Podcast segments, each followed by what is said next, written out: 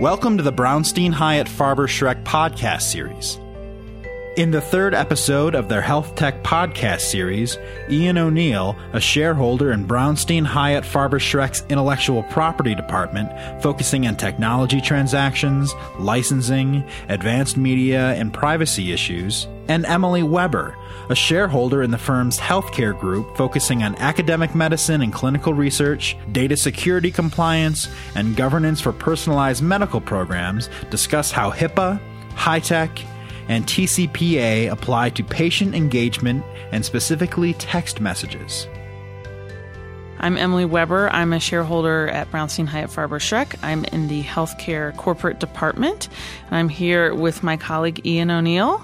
Hi, I'm Ian O'Neill. I'm uh, also a shareholder at Brownstein Hyatt Farber Schreck. I am the head of the technology transaction, advanced media and privacy group here with a practice that focuses heavily in the digital health and health tech space. So today, this is going to be a shorter podcast about 10 to 11 minutes, but we're going to talk briefly about HIPAA and HITECH, what that means, the privacy and security rules. And then, secondly, we're going to talk about many of the uses or how PHI, which is protected health information, is disclosed most often through text, email, and instant message. So HIPAA stands for the Health Information Portability and Accountability Act. It was created in 1996 and it has since been amended several times, most recently by HITECH, which is a health information technology for economic and clinical health. It was enacted as part of the American Recovery and Reinvestment Act of 2009. So, HIPAA, there's a privacy and a security rule. I'm going to talk briefly about the privacy part, and Ian is going to talk about the security part, which is really under HITECH. And so, generally, HIPAA applies to both covered entities and business associates. Covered entities are most often providers, you know, whether it's a physician or a uh, hospital or a physician group, healthcare clearinghouses, and healthcare plans. And uh, the general rule is that those individuals, those covered entities, may not use or disclose PHI, which is protected health information, unless either it is for treatment, operations, or healthcare payment purposes, or if there's an exception so a lot of the exceptions apply to uh, certain law enforcement activities, some marketing activities, and those sorts of things. But generally, you can't use and disclose PHI for any of those above reasons unless you have patient authorization. Now, it also applies to what's called business associates, and business associates perform an action for or on behalf of the covered entity. And a lot of those attorneys can actually be business associates. They can also be auditors, financial services, consultants. And so they are business associates. And what they do is they use and disclose that PHI on behalf of the covered entity. And the way I think about this is a lot of times the covered entity, let's say the hospital, could actually use and disclose and let's say it's for billing purposes. They could do that themselves, but they pay a third party to do that because for whatever business reason they have.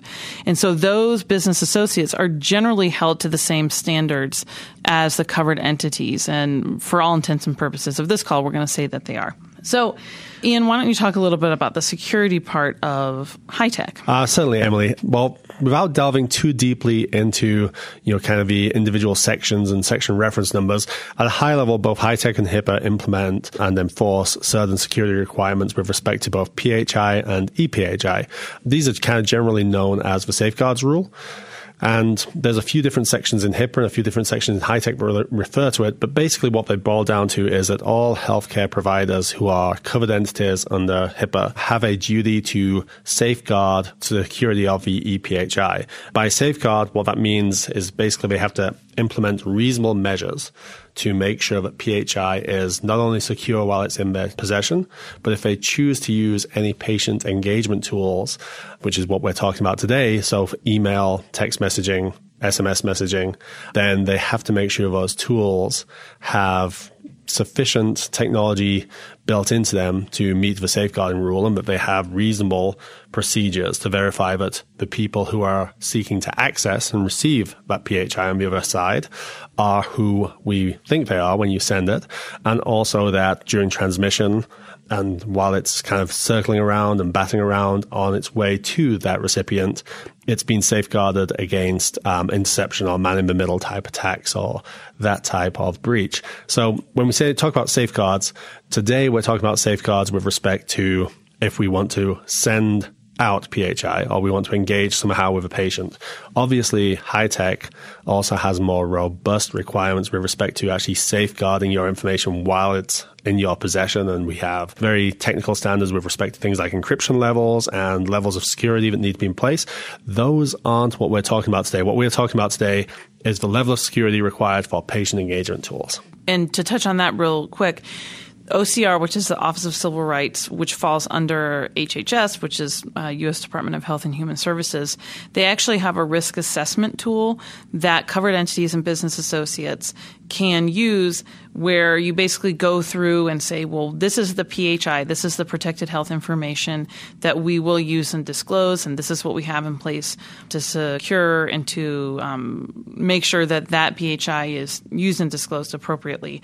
So, generally, I think covered entities and business associates can go there for what you refer to as the more technical encryption and security requirements that you're supposed to have in place under HITECH. And we can certainly talk about that, I think, at another podcast. Exactly. And while you're there looking that up, you can always check out section 312, which is, you know, where OCR also talks about the safeguarding rule for transmitting email and for making calls, which is what we're going to talk about with respect to text messages. As you know, we all know that any call made, you know, or any text sent is considered an auto dialed call under the Telephone Consumer Protection Act, so it's still a call even if it's a text message. Hmm, I did not know that. Thank you, Ian. Yes, the TCPA, we're going to talk about that. That's actually one of the so areas. let's go right there. Well, okay, let's start off with text messages then. So there is a myth that you cannot send text messages with respect to any patient engagement. It's pretty common uh, myth out there.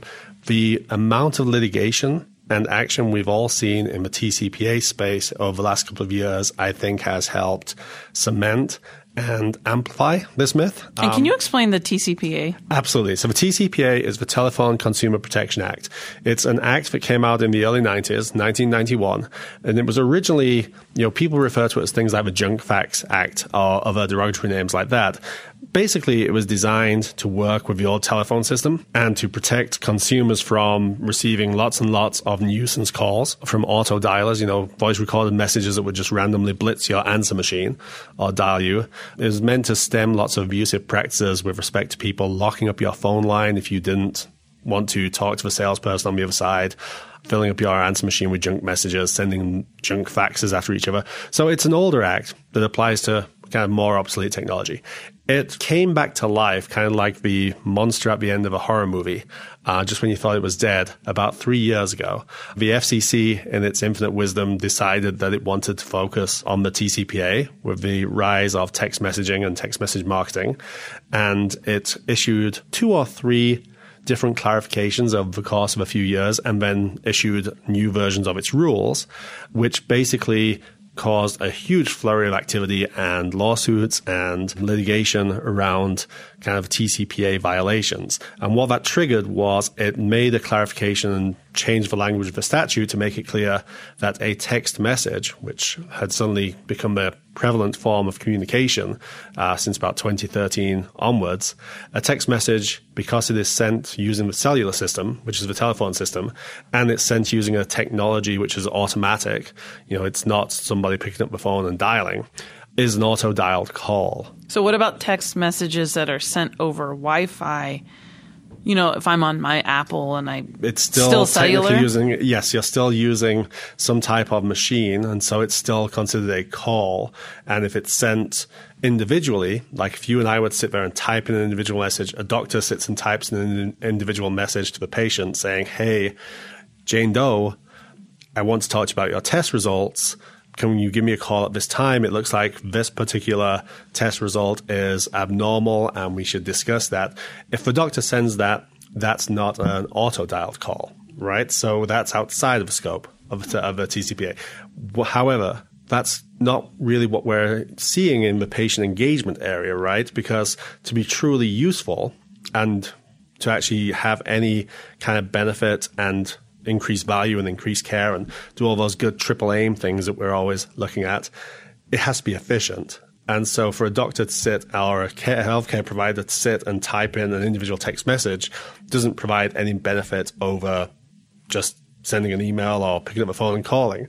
So from a practical point of view, none of the health tech companies or health tech innovators we see out there are really interested in just allowing a, a healthcare provider to do that. What we're seeing more, right, are the rise of health tech applications that for patient engagement will use some kind of machine intelligence or some kind of automated system on the back end to send the messages to help you know the patients be engaged in managing their health or managing a condition like diabetes or getting enough exercise without individual attention. And because those are done by machine, it is being done by an automated system. So therefore it's an automated call from an auto dialer. So those type of texts absolutely are subject to a TCPA. However, that's where the myth comes in. So the myth is that because they're an auto dial system, you cannot send that type of text for a patient engagement purpose uh, without committing a violation of TCPA, which would expose you to what we're seeing predominantly are class action lawsuits because the TCPA has a class action provision within it. What is not true because of the myth is the FCC did have an exemption for healthcare messages. And so there were a lot of requests for clarification file 21, I believe, were filed back in you know the 2014 2015 timeframe. And in 2015, so just a you know, a short few months ago, um, the FCC issued a clarification to make it crystal clear that provided they meet certain requirements, text messages for non-marketing purposes, but that are healthcare information, are ha- subject to an exemption from a TCPA. So what that means is that I can use, I can have an health tech app that uses some type of automated machine learning in order to send text messages that have some kind of healthcare um, application, healthcare information that are not marketing. They're actually related to whatever the treatment condition or whatever the protocol is or whatever the pathway is that we're working on. You know, if it's a healthcare app that helps somebody, for example, with depression manage their symptoms by getting out and reminding them to go for a walk, to take their medication, to um, even have a positive attitude about something. Those are non marketing messages. So those fall under the TCPA exemption. However, I will add that on the flip side, those communications between a patient and provider, whether they are a text message, an email, or through some mobile health app, one that I've personally used is called My Health Connection, those are part of the medical record almost always. And those are subject to HIPAA. So they may not, they may be exempted under the TCPA, but they are part of HIPAA. And so, from a HIPAA perspective, and also um, sometimes I saw when I was in house from a professional liability perspective, because if you have uh, patients communicating with their physician through those means and not through an in person or a telephone call, there may be an issue of an urgent or emergent situation where the patient goes and they email and they go through the health app and they want immediate. Uh, communication or access to a healthcare provider and they don't get it because that's not the the purpose of those um, of oftentimes the purpose of those types of communications. And so I would caution against um, providers especially from how they anticipate and don't anticipate that those platforms will be used, and especially from a professional liability perspective.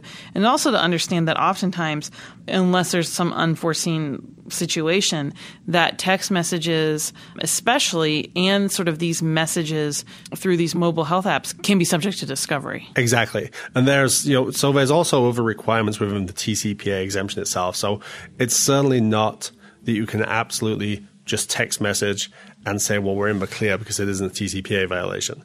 You still have to get past the fact that under HIPAA and the safeguards rule, then you can't allow unauthorized people to access any PHI. Text messaging raises a problem here, obviously, because typically if there's no password or logon to access a text message. If I can access your phone, I can access whatever text messages are available on there. So other than the password to lock my iPhone or something, there's no authentication. So that's problem one is how do you use text messaging and still comply with the safeguards rule that you can lock on and lock down the in there. And if I can just add to that, one of the biggest issues with um, improper, you know, breaches of PHI is mobile devices and laptops and thumb drives. I would never use a thumb drive to put PHI on that because almost certainly you're going to lose it and then you will be required to notify and you could be subject to breach and everything good that comes with that. But also, even with mobile devices, um, and laptops, I would ensure that certainly for laptops that PHI is only used on encrypted devices. And with mobile devices, I think texting, it's a problem to have a patient provider relationship over text because if that cell phone is lost and there's PHI on the cell phone that's not locked or that you can wipe it or after a certain number of passcode attempts the device is locked, then that can also be subject to the breach rules of HIPAA. So just be very careful in how PHI is used and disclosed in and under what platform? Well, exactly. And there's also very strong limitations on relying on the healthcare exemption. For example, the healthcare exemption in the TCPA only applies to exigent healthcare mm-hmm. kind of emergency information or treatment yeah. uh, circumstances and treatment information. You can't send any billing information. You can't try to collect money that way. You can't market that way. You can't solicit that way. So the TCPA exemption, while it exists, is very limited. It, you, it doesn't get around the safeguards rule because you're sending PHI out over what's effectively a non-secure system, and it can only be used for actual healthcare information, which is why the better way to approach it is always to have some kind of server-side secure app, but where the healthcare app would allow me to sign in have some type of registration, some type of login process where I can make sure it's uh, secure and only I can sign into my server side account, use in app messaging rather than text messaging, and communicate that way. And when you do communicate with the in app messaging, any messaging that is public facing, i.e., you know, what pops up on the face of your iPhone, should be limited to notifications that PA information containing PHI is available within their healthcare app or to notifications that don't include PHI. So, for example, a notification reminder that you can maybe take your medication is a good idea, but not anything that identifies that medication. A notification, a reminder to take a walk if it's a depression treating app is a good idea, but not anything that says take a walk for your depression. You right. Know, um, so you have to be very careful. Um, and I think that actually took a little more time than we, we, we intended. so I think we're going to actually just talk about text messaging today and secure side, and then we will talk about instant messaging and email transmissions, and maybe dig a little bit more into you know both Rule 312 and Rule 306 of HIPAA, uh, which is where the OCR has put the safeguarding rules and kind of made its statements that you're allowed to use email, you're allowed to use text right. under how? certain circumstances, right. very limited circumstances, in our next podcast. And maybe we will devote a podcast, I think, just to talking about those two safeguards rules because it obviously mm-hmm. needs a little more time than we have to devote today. All right. Well, thank you. Thank you for listening to the Brownstein Hyatt Farber Schreck podcast series. Visit www.bhfs.com for more information.